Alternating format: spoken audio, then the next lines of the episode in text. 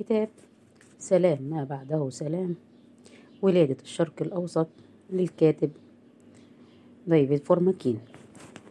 كان القائد الجديد الذي أرسل إلى مصر هو الجنرال إدموند الليمبي الضابط في سلاح الفرسان الذي خدم وتولى القيادة بامتياز في فرنسا. وقد وقع الاختيار عليه في يونيو عام 1917 بعد أن قرر سمطس نهائيا عدم قبول تعيينه.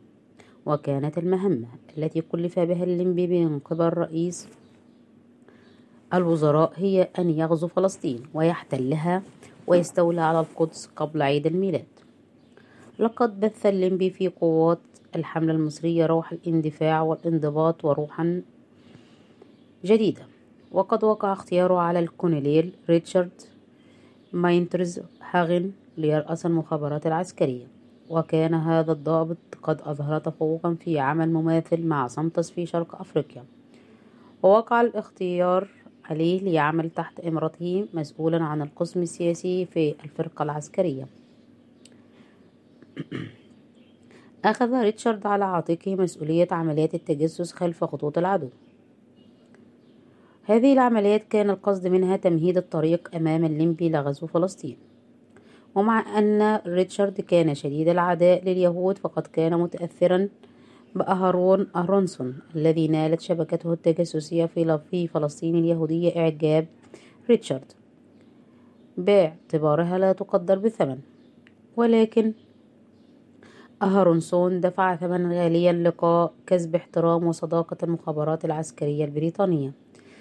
ذلك أن مجموعته التجسسية عرضت المستوطنين اليهود في فلسطين لأعمال انتقامية محتملة وذلك في أسوأ الأوقات لأن الإدارة العثمانية المحلية كانت عازمة على ضرب الجالية اليهودية بأي حال من الأحوال.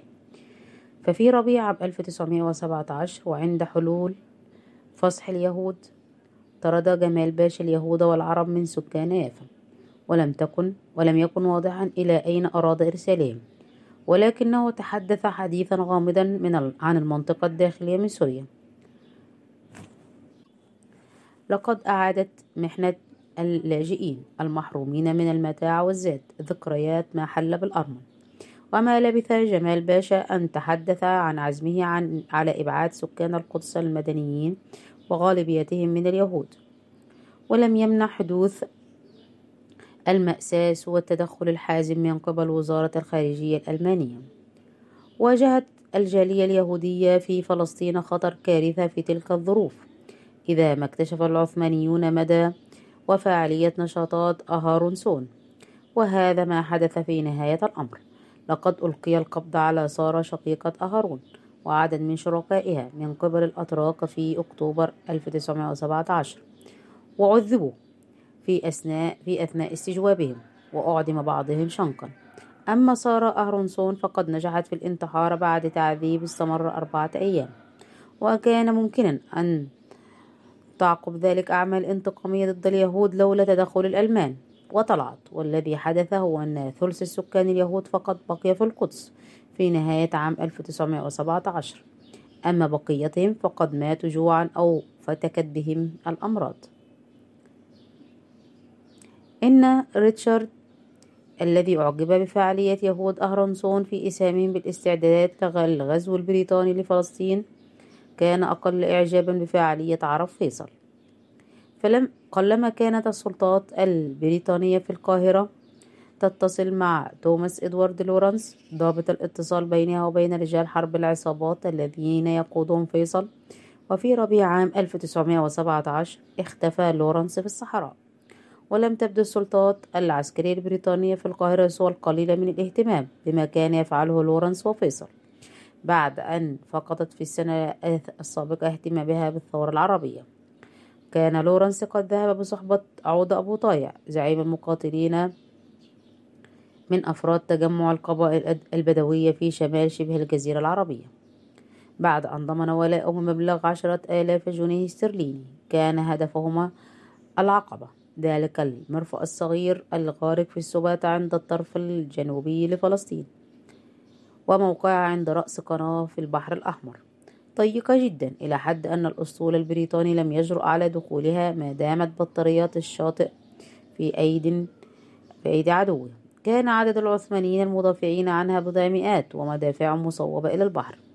ولذلك عزمت عصبة عودة أبو طايع على التسلل من خلف المدافع والاستيلاء على العقبة بهجوم مباغت قاد عودة الحملة ولكن لورنس رافقه. وبدهاء البدوي قاد عودة أتباعه من ساحل شبه الجزيرة العربية شمالا إلى الصحراء حيث صارت تحركاتهم بعيدة عن الأنظار. فلما عادوا إلى الظهور في جنوب فلسطين بعد شهرين كان قدومهم مفاجأة كاملة. وقد تغلبوا في السادس من يوليو على حامية العقبة التركية الصغيرة وغير المستعدة. وبالرغم من معاناة شهرين في الصحراء انطلق لورنس على الفور في رحلة عسيرة وخطرة عبر الصحراء في أراضي تحت سيطرة العدو متجها إلى السويس. للإبلاغ عن استيلاء عودة على العقبة. وقد أذهل الجميع عندما برز على حين غرة في صحراء سيناء. متنكرا بلباس عربي فخلق حالة من الإثارة في مقر القيادة العامة بعيد بعد وصول الجنرال الليمبي لتولي قيادته الجديدة. صار سينا متنكرا بلباس عربي فخلق حالة من الإثارة في مقر القيادة العامة بعد وصول الجنرال الليمبي لتولي قيادته الجديدة. كانت للورنس فضائل كثيرة لم يكن الصدق أحداها وقد كان يروي حكاياته المختلفة على أنها حقائق وكان قبل بضعة شهور قد أرسل رسالة إلى الجنرال كلايتون. ضمنها ما كان مؤكدا أنها رواية من نسج الخيال عن حملة ادعى أنه قام بها على مسؤوليته. وهو الآن يأتي وفي ذهنه بطولات شخصية حقيقية يرويها ويبالغ في روايتها. إذ جعل مستمعي يفهمون من روايته أنه قام بالدور الرئيسي في حملة العقبة. ووصول لورنس ناقل أخبار العقبة أنهى تسعة شهور تحول فيها إلى بطل عسكري. أما عود أبو طايع شيخ عشيرة الحويطات الشرقية الذي هو في الواقع صاحب الفضل في النصر فلم يكن اسمه سهل اللفظ من قبل الضباط البريطانيين. لذلك فإنهم قالوا كما قال المؤرخون فيما بعد أن لورنس احتل العقبة. وبغض النظر عمن يستحق الفضل كان الاستيلاء العقبة تحولا في ثورة الحجاز. التي ظلت حتى ذلك الحين محصورة داخل شبهة الجزيرة العربية. بسبب الحامية التركية في المدينة المنورة وصار الآن بإمكان الأسطول البريطاني أن ينقل رجال القبائل العرب إلى فلسطين. وبذلك صار بإمكان قوات الشريف حسين لأول مرة أن تصل إلى ساحة قتال فعلي في الحرب البريطانية التركية إذ أن لورنس أقنع الليمبي أن المقاتلين العرب غير النظاميين يستطيعون مساعدة القوات البريطانية في الحملتين المقبلتين لاحتلال فلسطين وسوريا. كان فيصل لا يزال في مقر قيادته في الحجاز عندما وافق الليمبي على خطة لورنس لنقله بحرا مع قوة ضاربة صغيرة من رجال القبائل التابعين لهم. من ساحل شبه جزيرة العرب الذي احتله البريطانيون إلى العقبة وهي رحلة بحرية مسافتها 250 ميلا. وفي العقبة تقوم هذه القوة بعملية لتحويل الانتباه على الجناح الأيمن للجيش البريطاني في حملة فلسطين المقبلة التي عزم الليمبي على البدء بها في فصل الخريف. وقبل فيصل بالخطة مع أنها تعني عزله عن الحجاز وعن والده وأشقائه وقد منح رتبة جنرال بريطاني ووضع تحت قيادة الليمبي. قبل بضعة شهور كان المكتب العربي قد درس المشكلات التي ستنشأ عن أي محاولات لاستخدام قوات فيصل في حملتي فلسطين وسوريا. وبتاريخ السادس عشر من مايو عام 1917 أبلغ المكتب العربي كليتون أن بدو فيصل لا يقدرون على الصمود في وجه قوات نظامية وأن ثمة مأخذا آخر على استخدامهم هو أن إرسالهم إلى مناطق الحضر, الحضر لن يقابل بالترحاب من سكان المدن. وكان حل المشكلة الذي ارتآه المكتب العربي هو تجنيد السوريين الفارين من الجيش العثماني للعمل تحت قيادة فيصل. فذلك من شأنه أن يغير طبيعة حملة الشريف حسين من سلسلة غارات متفرقة على الخط الحديدي إلى محاولة منظمة لتحرير البلد. غزا الليمبي فلسطين في خريف عام 1917 وقد توقع الأتراك وضباطهم القادة الأتراك أن يشنوا هجومها على مدينة غزة الساحلية باعتبارها بوابة فلسطين. ولكن دفاعات المدينة والمدافعين عنها كانوا مستعدين استعدادا جيدا. فتصنع الليمبي مهاجمتها بينما قامت قواته بعملية التفاف حولها تسللا وبسرعة عبر الصحراء لتهاجمهم بدلا من لتهاجم بدلا منها بئر سب المدينة الداخلية. وقد بوغتت القوات العثمانية وتراجعت في حالة فوضى. كان أحد أسباب مباغتة الأتراك خدعة ابتكرها ونفذها ماينزتهاغن في العاشر من أكتوبر ذهب راكبا حصانه إلى المنطقة الفاصلة بين الجيشين. وعندما أطلقت عليه أطلقت عليه النار دورية من الفرسان العثمانيين تضارب أنه أصيب وخلف وراءه محفظة ملوثة بالدماء احتوت أوراقا بدت وكأنها وثائق بريطانية سرية. تشير إلى أن الهجوم الرئيسي سيقع على غزة. وقد كتب لويد جورج لاحقا إن خدعة ماينر تهازغن قد أكسبتنا المعركة.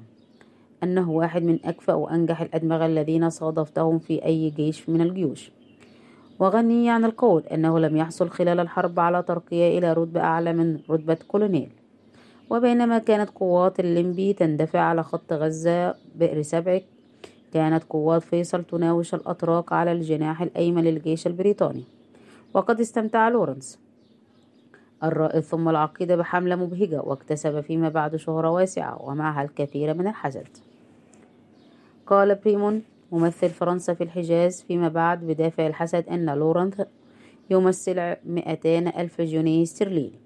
ولكن المبلغ زاد على ذلك فعند انتهاء الحرب كانت الثورة العربية قد كلفت بريطانيا أكثر من خمسين ضعف هذا المبلغ. ومهما كان المبلغ فقد كان يعتبر ضخما في تلك الأيام. هو ضخم بصورة خاصة بمقاييس بدو الصحراء. فلم يسبق للقبائل أن عرفت الثروة التي جلبها لها لورنس.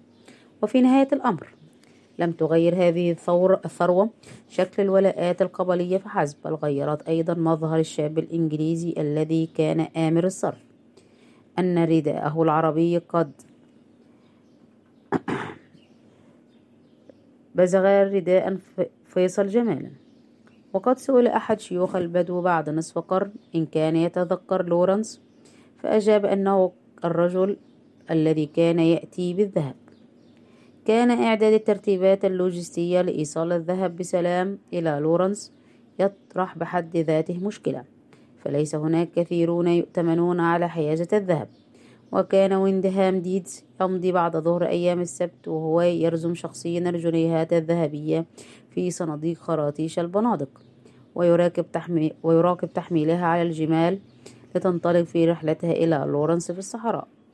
إلى جانب القبائل التي كان دورها متقطعا. كان جيش فيصل مؤلفا من نحو ألف بدوي. يرفضهم نحو 2500 من أسرى الجيش العثماني أسرى الحرب العثمانيين السابقين. وفي بداية الأمر أصيب البريطانيون بخيبة أمل في توقعاتهم أن يجعل أسرى الحرب السابقون من قوات فيصل شيئا يشبه الجيش النظامي. وقد ذكر أحد ممثلي وزارة الخارجية الأمريكية في القاهرة في نهاية عام 1917 أن جيش فيصل بقى عاجزا عن التعامل مع الجنود المنضبطين.